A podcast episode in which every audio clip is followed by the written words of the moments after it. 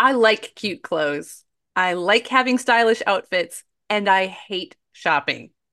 Armoire makes getting dressed easier. Armoire is a clothing rental membership option. And Janet and I recently have both tried it out, and you guys, it is so much fun. You go to their website, you get to take a little quick style quiz, takes five minutes, and then you get presented a list of beautiful clothing, pictures, wonderful clothes that you can pick out and get delivered to your house for you to try and wear in the comfort of your own home without going out and determine what looks cute, put together outfits without investing a ton of money. Right now, our listeners can give Armoire a try and get up to 50% off your first month. That is up to $125 off. Just visit armoire.style slash onboys. That's armoire.style, A R M O I R E dot style slash onboys to get 50% off your first month and never have to worry about what to wear again. Try Armoire today. Welcome to On Boys, real talk about parenting, teaching, and reaching tomorrow's men. We're your co hosts, Jennifer L.W. Fink of buildingboys.net and Janet Allison of boysalive.com. I am so pleased that we have our guest Ashanti Branch today. I met him about a year ago. He traveled up to Portland, Oregon to be with us for a screening of the movie The Mask You Live In, which we'll definitely talk about today. But what was so impressive about that visit, Ashanti, was that you went to several different schools, and the one that I went with you to was middle school boys. I think they were seventh and eighth graders. And to watch you work your incredible magic with this gymnasium full of middle school boys who were kind of like, What? What's going on? Who is this person? And you didn't have very much time either, yet the exercise that you took them through around the masks that they wear. I mean, I'm getting chills right now just talking about it. I'm so excited to dive into all of this. Officially, you are the founder and executive director of the Ever Forward Club, which is about building character and transforming lives. But most of all, I just want to get to our conversation. Ashanti, welcome. So great to have you here. Thank you. Good morning. I'm glad to be here. Awesome to have you. Um, so, you know, we need to start at the beginning. I know you were a civil engineer and then you became a teacher, and what a journey to then come into this work of supporting and enlivening our boys. Yeah, you know, the journey. When I think I was thinking about the story the other day because I have been um, speaking in different conferences and organizations and working with a lot of teachers now, and our work has been really growing to work with a lot of educators. And I was telling a story the other day that really made me remember like a deeper layer of where it all started. You know, I was raised by a single mother. Um, my father died before I was born, and I just grew up. My mom trying to teach me how to be a, a good boy, and um, the streets of Oakland had the other rules about what a good boy, a good man looks like. Right? There's you don't get a lot of room and time to be a boy in where I grew up. You gotta mm-hmm. grow up fast. And I think being the man of the house, meaning that there was no father in my house, like I had to grow up even faster. Like my uncle at seven years old told me I was the man of the house. At seven years old, I was told I was the man of the house because there was no man in my house, and it was my job to protect my mom and my sister and my brother. And so my journey of like going becoming a man started really early. And imagine, like I think about educators, I think about students who grow up in different life situations and teachers treat them in the bodies they're in. Like I was a seven year old boy, eight year old boy, nine year old boy, but in my mind, I was a man. So yeah. teachers had a hard time dealing with me because not only was I very confident, I was a little smart and I had a smart mouth. So, mm-hmm. you know, like teachers don't really like kids who have a smart mouth. especially when a kid will tell you, you can't tell me what to do. And the reason you can't tell me what to do is because I'm a man. Like, yeah. what? You're in eight. a seven year old body. That's right. Exactly. Yeah. And that so, and that's how it happens. And that's how my my battles happen with people telling me what to do, authority people telling me. My mom, she always could tell me what to do. But anybody else didn't get a whole lot of room in my life to be like, do this. And if I wanted to do it, I would do it. I wasn't always defiant, but I was clear that I'm a man. So I think my journey towards manhood started so early that I had a lot of time to reflect on it. And I didn't always feel like I was a man. I didn't feel like I knew what it meant to really be a man. I was just trying to do the best I could and watching the models of people around me in my community that I can I'm clear was not healthy masculinity and definitely not um, that kind of man I want to be as I look at today. And even then I didn't feel like it was right, but everyone else was doing it. And these are the only men that were in the community that were giving me kind of some instructions around it. And I think that that's where I, my journey started. So I think when I, you know, went through the journey of high school and, you know, college, you know, I was, I had been, when I got to college, I was, already I had been a man a long time ago. I wasn't just kind of finding my freedom. You know, I was, mm-hmm. I had been a man a long time ago. So I'm just there doing what I need to do so I can get this degree so I can go and be rich. You know, that's what, that's what I was on the trajectory to be. Um, I never planned to be an educator. I never planned to be a teacher. That's good because if your plan was to be rich and you purposefully decided to be an educator, you made a poor choice. oh, you better believe you did. You better, oh, I tell you that because I was clear that this is not even my whole check. When I was like, when I left engineering to become a teacher, I'm like, I think they missed something. I think they missed right. they missed something in this formula. And I'm, as a math teacher, I'm like, there's some math missing in this check. But um, but I think the journey towards becoming an educator after becoming an engineer, I think it had to happen that way for my story. It had mm-hmm. to happen that I had to experience what it was to work really hard in college to achieve this big goal, to go out to a job where you can make really good money, and then feel what it feels like to move up the corporate ladder and then make a choice to leave, right? No, yeah. I, I think it was like that idea, like, you know what? Like your life is gonna be always full of choices. And what choices do you choose? Do you choose to work for money? And I I've done that, right? Or you choose to work for the thing that you feel passionate about, that you feel like makes you come alive. So what was how, the turning point? What was your turning point to go um, from corporate I, to education?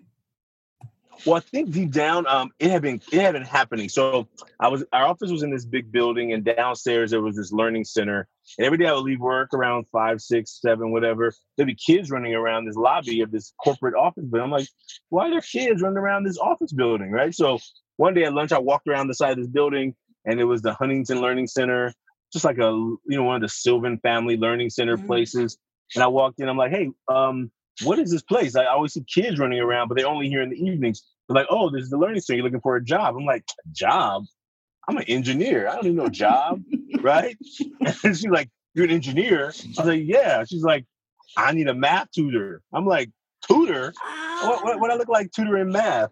Like, I know math, but I, I'm I got a job upstairs. She said, look, I'll pay you, I think it was like 18 $19 an hour. It was like a number that was really nice. And I'm like, you know, as an engineer, I was traveling when I had time. I'm like, that's some good travel money. So I started there tutoring, and I think I also started tutoring at the um at Upward Bound in Oakland. So I don't know which one happened first, but I do remember that that's when it started turning on. Mm-hmm. It was mm. like Ashanti, uh, yep, this is what you're supposed to be doing. Mm-hmm. And uh, I, I, I'm not gonna go too deep in the story about this this journey, but the journey of like coming to teaching was that I saw that these young people needed to have good teachers. Like and I and I would go to schools, go to career days. They didn't even know what engine. They didn't know what construction management was. They only think construction was what you do when you're out in the field getting dirty. And I'm like, I don't get dirty. I change my tennis shoes to my boots. I go out to the field. I do my stuff in the field. I come back to the office. I change back to my tennis shoes. like, you know, it's like they didn't even understand the idea of engineering world in the construction world. And I was like, what's going on? Where's some of these schools not teaching them these these opportunities of careers? And I think um, it just began. Seeds started being planted. Um, but I ran from it when I when I felt the calling of being a teacher. I ran from it because I I wanted to I wanted to be rich, and And I'm like, well, that this is this calling on my. I don't know where this voice is coming from. I was hearing like voices in my mind, like you should be a teacher. You should be a teacher. And I'm like, you got the wrong house. this house needs to be rich, you know. And and, and, and, I, and I can remember it like vividly, like running from this idea that that's not what I planned. It's not my plan. Mm-hmm. And um and I, and I and it wasn't until I really got clear that yeah, Shanti, you I, I changed jobs to go get make more money and it made the hunger for that thing worse. And I was like, okay, it's yep. time. And time to listen. Yeah. yeah, time to listen. Yeah. We're glad you listened. Oh, I'm glad too. I'm so glad. I'm so thankful. You know, I thought I was gonna just do it for two years and get out of my system, mm-hmm. and that was uh, 2002. So it seems like it's not out of my system yet. So not yet, no. And just witnessing what you did with those boys last year, and imagining that impact exponentially is you absolutely are exactly where you should be. So I want to have you tell us about your 100,000 mask project. Yeah, thank you. So so so I became a teacher 2004, I mean 2003 4 uh, started this program Ever Forward Club, really working with these young men in my class who were really smart, but they weren't showing it. And what I had forgotten as an adult at that time is that that's what I was doing in school. I was like, when I was in middle school, like I was, I think I was smart deep down. If you just like sat me down and talked to me, but I wasn't showing it because showing that you're smart was not cool in my school. Mm-hmm. So I wanted to be cool. So cool means you talk back to the teacher, you do whatever you want, you kind of play around, you have fun and whatever. So um, when I became a teacher, I saw these students in my class that were really smart but not passing my class, and I'm like, wait, what's going on? Why why are we why are we not connecting? What, what what's happening that I'm not able to reach you the way I think I should be able to reach you? Why are you not learning? Because you're smart. And I invited those young men to lunch. And Ever Forward started out of this idea of bringing these young men together to talk about what we were going through in a healthy way so that they didn't let the stuff come out in unhealthy ways. Because if you're dealing with a lot of stress and trauma or fear or just apprehension, then you may operate in ways that don't necessarily feel really good to you. And so I think, um, so when Ever Forward Club started, I was just trying to help these young men pass algebra, but it became something bigger. So the documentary came out 2015, uh, The Mask You Live In, and when we were asked to be featured in it, um, I just was trying to create an activity for those young men that would help them connect because before that they weren't connecting. They weren't connecting in really any authentic way. And i was like um, you can come film us but just so you know these young men are not going to be telling the truth you know? They're not going to be right. telling they're going to be sitting around in circles saying everything's great everything's great. And that's not accurate. But i in a circle my job is a whole space. I, my job is not to tell their business. And so mm-hmm. what happened was we carried this activity, taking off the mask activity, and then it worked, right? It worked, and I I, I saw it kind of work, but until I saw the documentary is when I really saw it work. I was watching the documentary at Sundance, and I was like, oh my goodness, this is the next phase of our work, and and so basically we started doing these workshops called taking off the mask. And then all of a sudden, I, I got a call from some educator somewhere who said, your activity doesn't work. I'm like, what activity are you talking about? I don't I didn't see somebody do no activity. and they were like, the activity that you did in the documentary. I'm like, I didn't teach anybody how to do that. That's just, you know, we were in that room for over an hour and a half. Like the clip is only three minutes. Like, I hope you didn't take what you saw in three minutes and try and get your students to do that, right? Like that's that creates unsafety. And so the hundred thousand mask challenge came literally out of me trying to not get blamed for educators doing what they saw in three minutes and then saying your activity work. doesn't work. And so mm-hmm. I said, we're going to give it away. And so we created, at first it was called the Million Mask Movement. That was the original name. Uh-huh. And then my team was like, Ashanti, don't you know that's a big number? I'm like, yeah, but doesn't it sound amazing? The Million. It's a good name. it was beautiful. I had an MM, I had three M's nestled inside of each other. I had, I had, I had worked it out, but I, I, I understood their fear and and and their apprehension. So we we changed it to the hundred thousand mask challenge. And once we hit to hundred thousand, then we'll we'll upgrade to the million mask movement. But I think ultimately what we're seeing right now, uh, we've collected over thirty seven thousand masks wow. in twelve countries. It's been really beautiful, and the masks are really this representation of what we let the world see.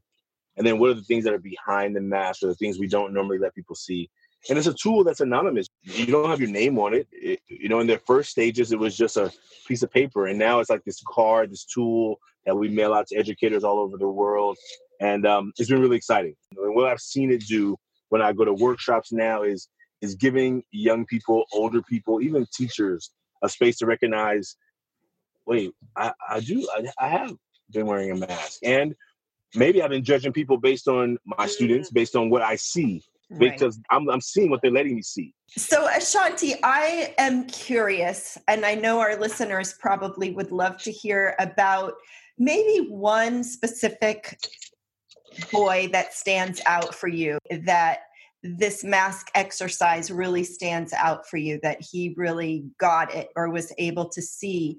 And and a little bit about watching these boys do the exercise. You had them write on one side what they show to the world and then on the other side what they don't show. And then if i'm remembering right you had them switch cards around and then they read from these cards and that was so deeply moving to hear these boys expressing their uh, their concerns and this particular school is you know you think it's like mm, middle class upper middle class mostly white kids life's pretty good they're doing sports all the you know yada yada but to hear them talk about how anxious they feel how worried they feel it was yeah. Powerful yeah, it, has been a beautiful um, experience for people. When I asked them at the beginning of our workshop, I say, "Look, all I want you to do is do your best. Like I don't need you to worry about being perfect. I don't need you to worry about uh, anything but giving your best. And if you give your best when you leave here, I- I'm pretty confident that you're going to say, I got something out of it. And so what happens is when they decide to write on their mask, I'll tell you about one young man in particular. So Oh man. So this is early stage of the workshop. This is actually he was actually in the documentary. In our circles, even that day, he wrote something very simple on his mask. I don't remember which one was his, but I know that his real story didn't come out. So we came back to the club. You know, the club kept going after the the filming, but we're just we're still doing our work. You know, the, the filming just was one day, a couple of hours. We still are doing the work every week, right? Um, and this young man, every time he checked in, I'm good, I'm good, I'm good, I'm good, right? Months and months and months. Every time we came down to him, around to him for check-in, he'd be like, I'm good, I'm good, I'm a 10, right? And one day, we got around to him, and every, you know, he when you have one person who always says the same thing, you just kind of expect him to say the same thing. So this day in particular, we got to his turn. Everyone's ready for him to say, "I'm good, I'm going." He was like, "I effing hate my father." And everyone just stopped because no one expects him to ever speak. He was all he showed up every week, but he just what what just happened? Now, a young man on the, side, the other side of the circle, whose father had just passed away like a year and a half, two years before, he gets really mad, and he's like, "I should beat you up. I should I should fight you for like disrespecting your father like that. I wish I had my father." And I said, "Hold on, hold on, hold on. You don't get to project your father on his father." Mm-hmm. He has his own experience with his father, you have your experience with your father. Let him speak. It took him six months to finally speak. Right. Like, let's not shut him down because you were trying to project. And I think that's what happens with a lot of. Well, let me not tell you what I think happens. Let me come back to the story. So, so what happens is, I said, please tell them about your father. Now, I knew about his father. My job was in there when that work was, I knew what was going on in most of their lives. Even though in front of each other, they tried to pretend like it was not mm-hmm. much going on. Mm-hmm. And so he talked about his father being abusive and about um, not feeding them and about not about having to go and steal food from the store because his father would go and buy himself dinner and not buy the kids dinner. Like just like horrific story after story.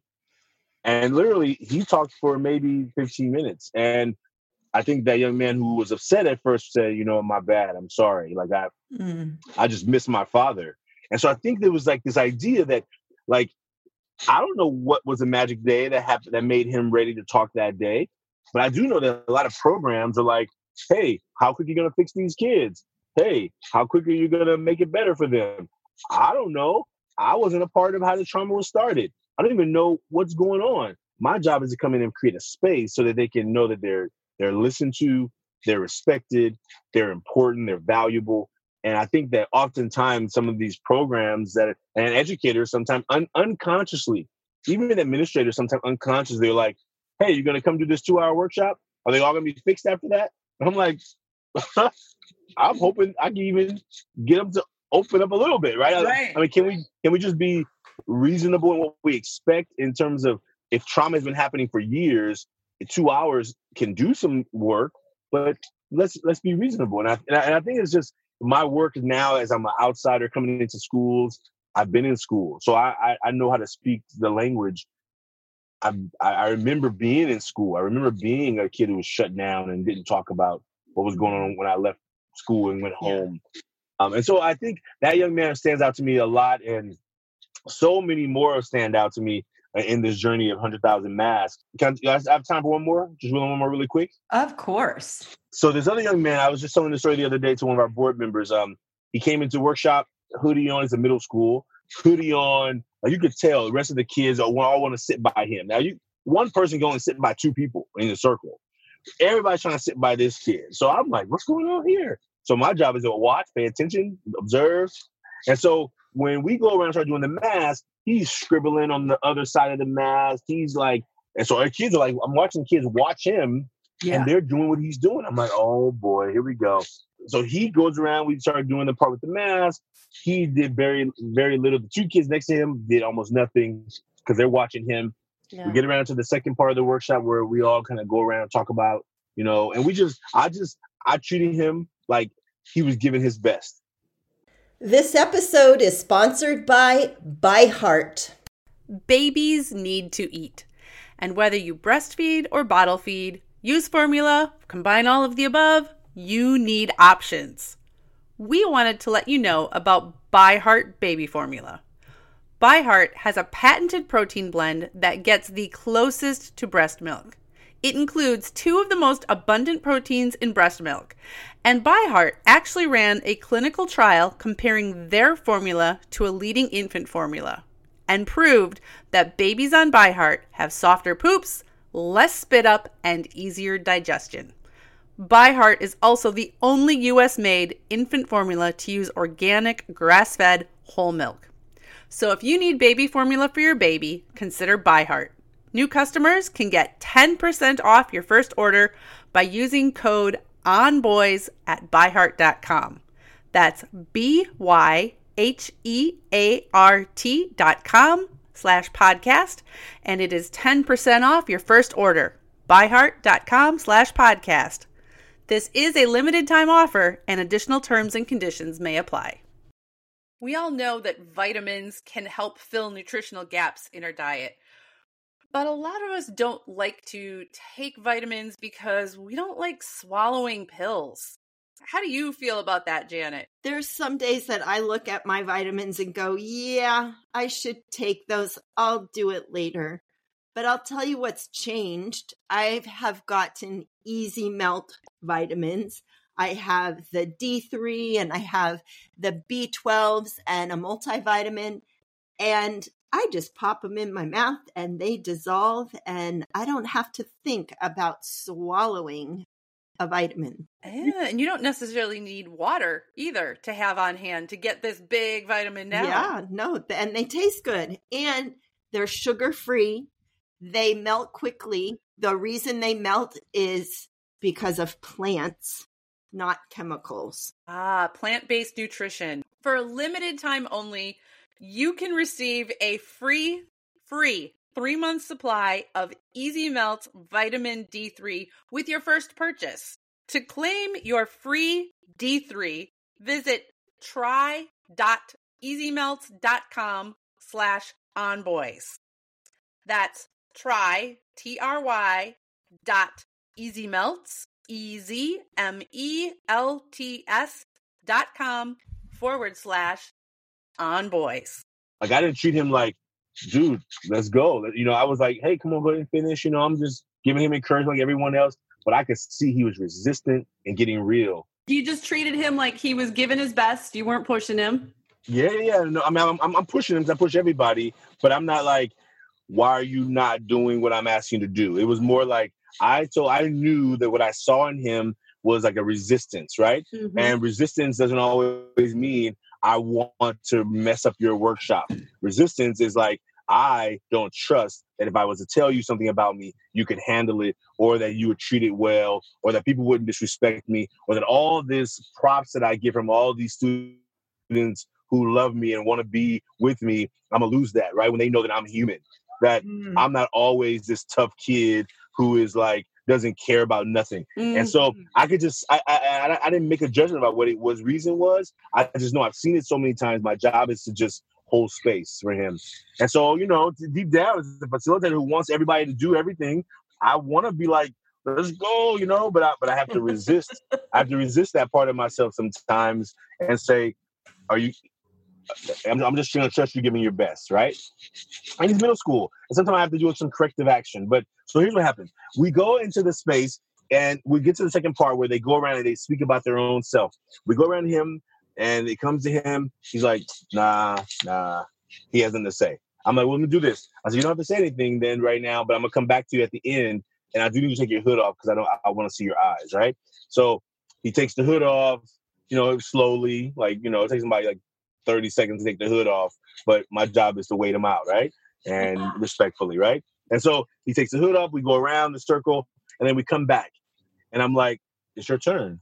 And then he was like, and that moment when he started talking about what people wouldn't be able to see by looking at him, he started bawling.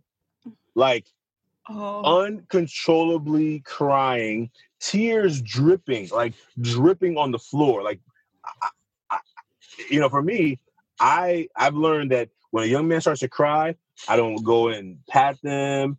I let them, I let it out. I want them to let it out because I think sometimes they need it. I think they fight this idea that crying means weak. And my job is to let them know, yes, let it go. Right on. And I'm just standing there right in front of them. You got it. Keep it going. Keep it going. Let it go. Because, and the other young men watch this. Now I'm not watching them in that moment. I just know my job is to hold space for him, let him emote.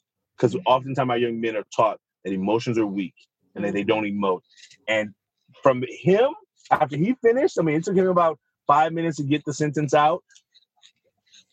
It was like the next person, tears. The next person, wow. tears. It was boom. It was like, oh my gosh. And as a facilitator, we're working with young men in the roughest communities. It was beautiful. And it was about giving them that space and that in that in that space of opportunity, right? And I think that you know, I don't I don't go in any room trying to make anybody cry. But do you know that if you have been fighting back the fact that you feel for so long, all you need uh, uh it just requires somebody to let, let you know that you're okay. That there's nothing wrong with you, right? And I think that to know that the the trauma and the situation that our young people deal with, they have to just kind of eat up and pretend like I don't feel this is sometimes um some times dangerous, and, and I think it, it, comes out in really unhealthy ways. I think that's why our jails are full of men. Ninety-four percent of people in prison are men. And I don't think it's because men are bad. I think it's because men have bottled up all of this stuff they've been taught that they can't show because it's going to make them look weak or soft or like a like a like like like a, a non-masculine. Mm-hmm. Then and then what happens is at some point the pressure is so high it has no choice but to come out, and usually it comes out in areas of least resistance against family, against friends, about people we know, our own communities.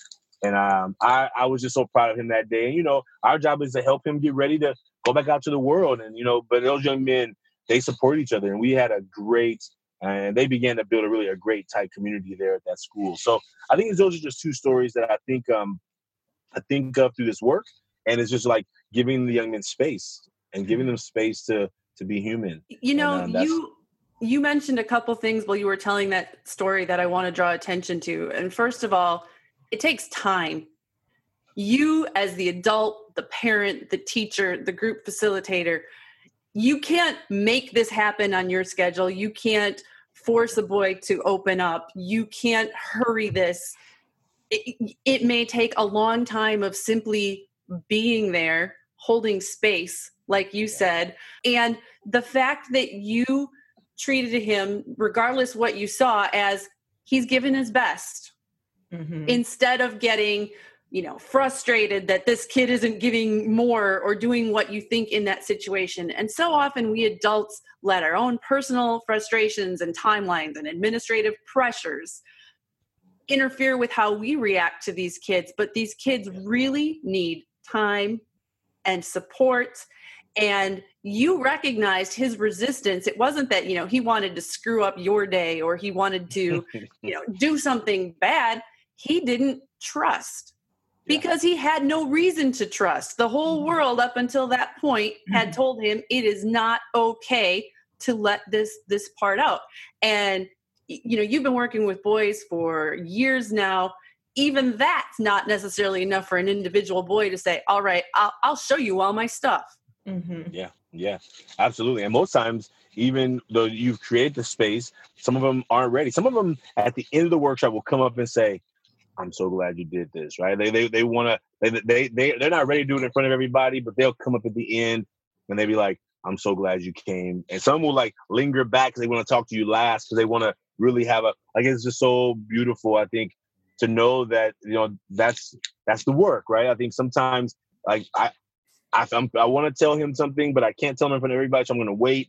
And uh, I'm like, hey, and I, and I make time at the end of the workshop to to talk to those who stay behind, and I try and like teachers are like, "Hey, go to class," and I'm like, "Well, no, hold on. I, he wants to talk to me." I try and make sure that I, when I recognize that they're waiting to say something, I try and let the administrators and the school know. No, hold on. He, he's going to talk to me right after I finish with this young man, right? Because I don't mm-hmm. want them to want them to be able to let some of that, whatever that may be, out so that they have the space. And I think uh, it's just been it's been a journey, and I think I need to do better about like at the end of these workshops writing down like a story or something. Because as I told that story again, uh, I was with the board, one of our board members the other day, and he's like, "Tell me the story about the kid with the hoodie." I'm like, "Which story?"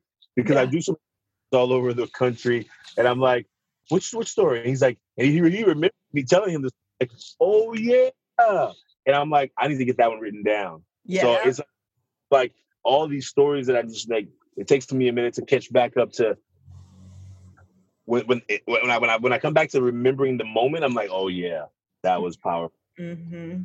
What advice do you have for individual teachers and individual parents who you know they can't do what you do? You're going out and you're doing these group workshops as a male with boys but what can parents do and teachers do on an individual basis to create these safe spaces for boys to let them know it's okay to be who they really are while also respecting the fact that you know these boys are functioning in the world that have certain expectations of them. Yeah that's a beautiful question. Um, i think for me one of the things that i tell teachers i'll tell you the quote i tell teachers. I say to them if you care more about your subject that you're teaching than the subject who you're teaching you're probably going to have a disconnect.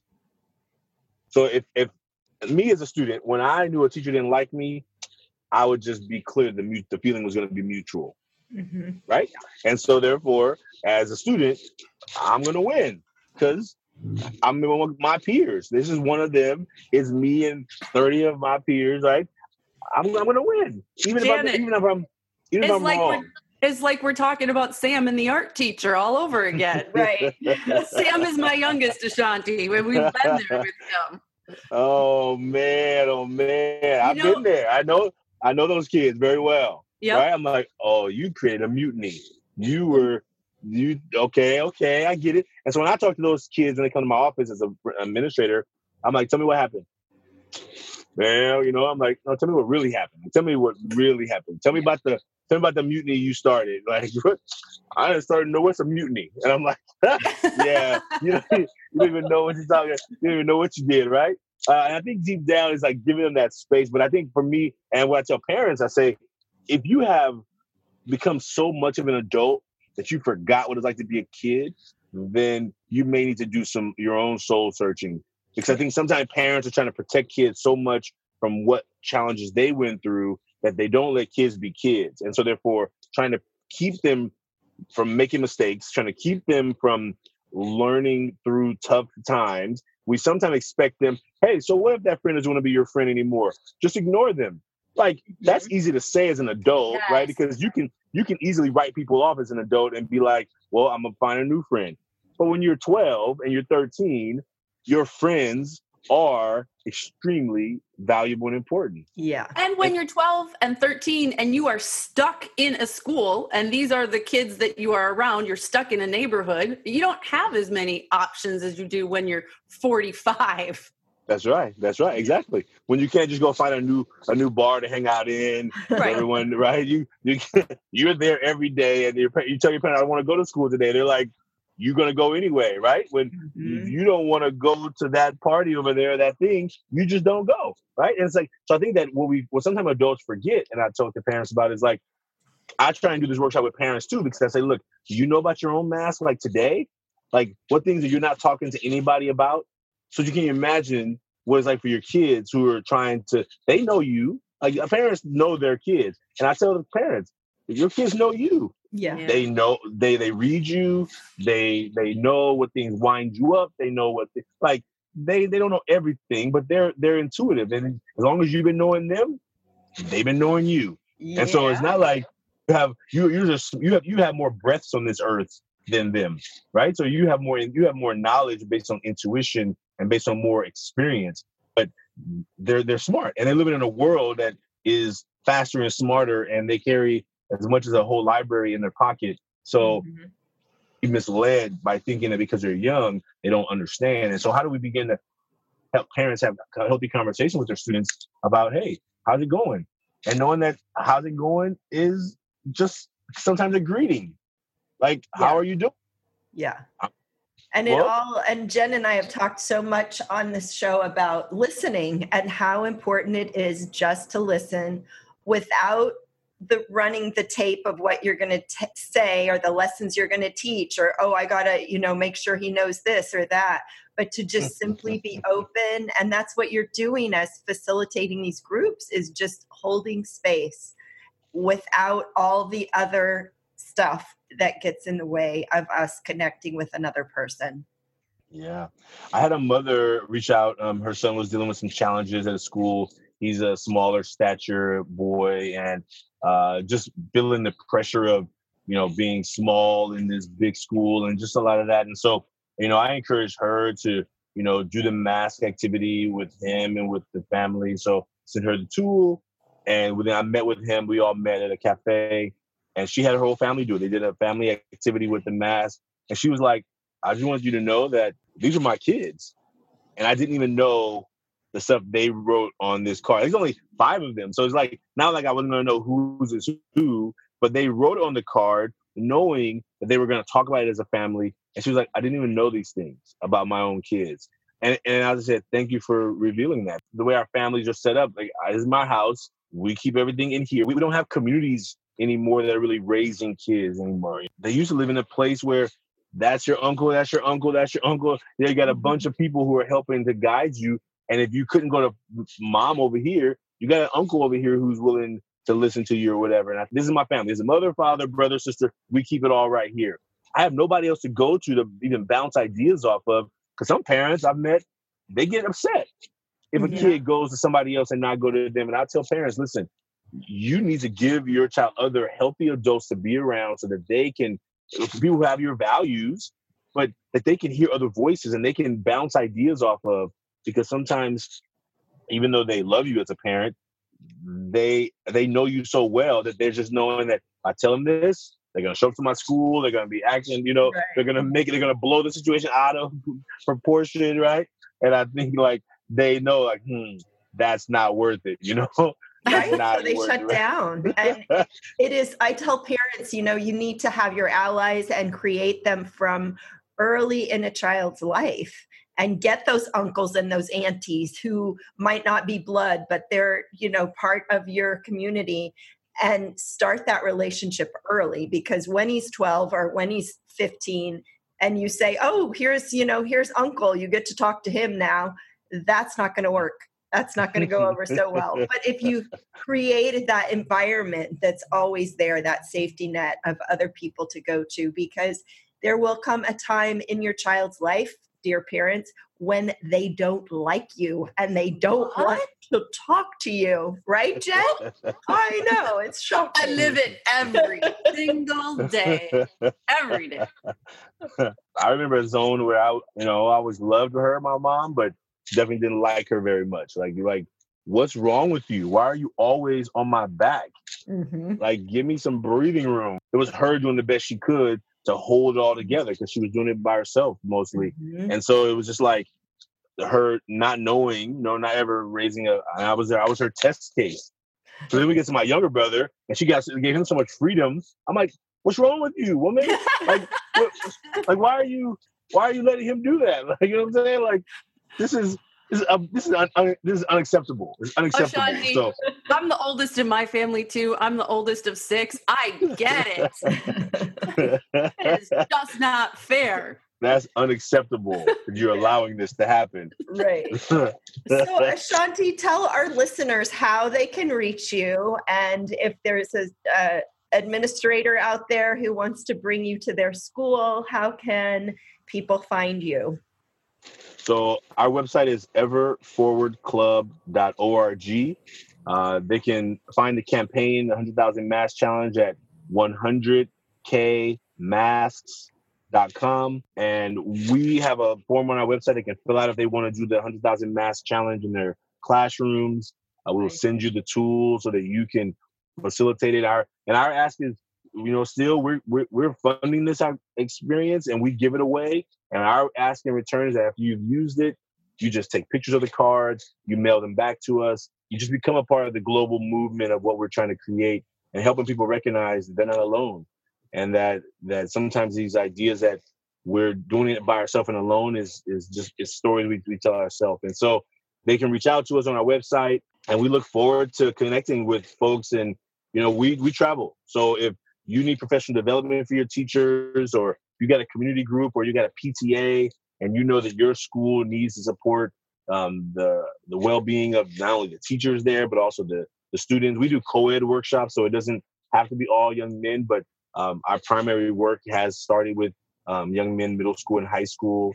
Um, and even if you're elementary teacher, fourth and fifth grade students, we found can really see themselves as the, this idea of a mask. If they're a little younger than fourth grade, some of them have a hard time thinking about what don't I show people because they, they they would get very literal when they're in third grade. Usually, Yeah. they're like, I don't show people my socks or I don't show people my my so they my underwear. Yeah, they, so we, we you know we help them which is age appropriate, but I think fourth and fifth grade is a really important age as they're getting ready to transition to middle school and recognizing am I acting the way I really want to act or am I acting the way I think people expect me to act? And I think that those things are when I say act, I just mean uh, how I show up in the world. Do I am I am I creating I being the kind of person I really want to be or I being who people want me to be? And I think it's just using those um, abilities. So yeah, we look forward to everforwardclub.org or 100kmasks.com. You can also find us on Instagram, Twitter, Facebook um, at everforwardclub. And so we look forward to them reaching out to us and we look forward to partnering with schools all over the world. Yeah, and we will put all of that information in the show notes as well. And and Ashanti, thank you so much for being here. And we look forward to the million. What did you call it? The million. Million mask movement. Yeah, Million let's mask get to the million mask movement. It's I- coming. It's coming. Yeah, It's coming. It is coming. Thank you We're- so much for all of your hard work in Thank this you. world. It's so Yes. important. It's really just about how do we help each other Yeah. um, be more of our true authentic selves and and knowing that you know it, it takes work it's going to each of us doing a little bit um, just to make the world a little bit more open for all of us so thank you for having me on the show i so appreciate you both and i look forward to seeing you all again Thanks, Ashanti. Thanks for joining us. We are Jennifer L.W. Fink and Janet Allison, and we are here to support you in parenting and teaching tomorrow's men.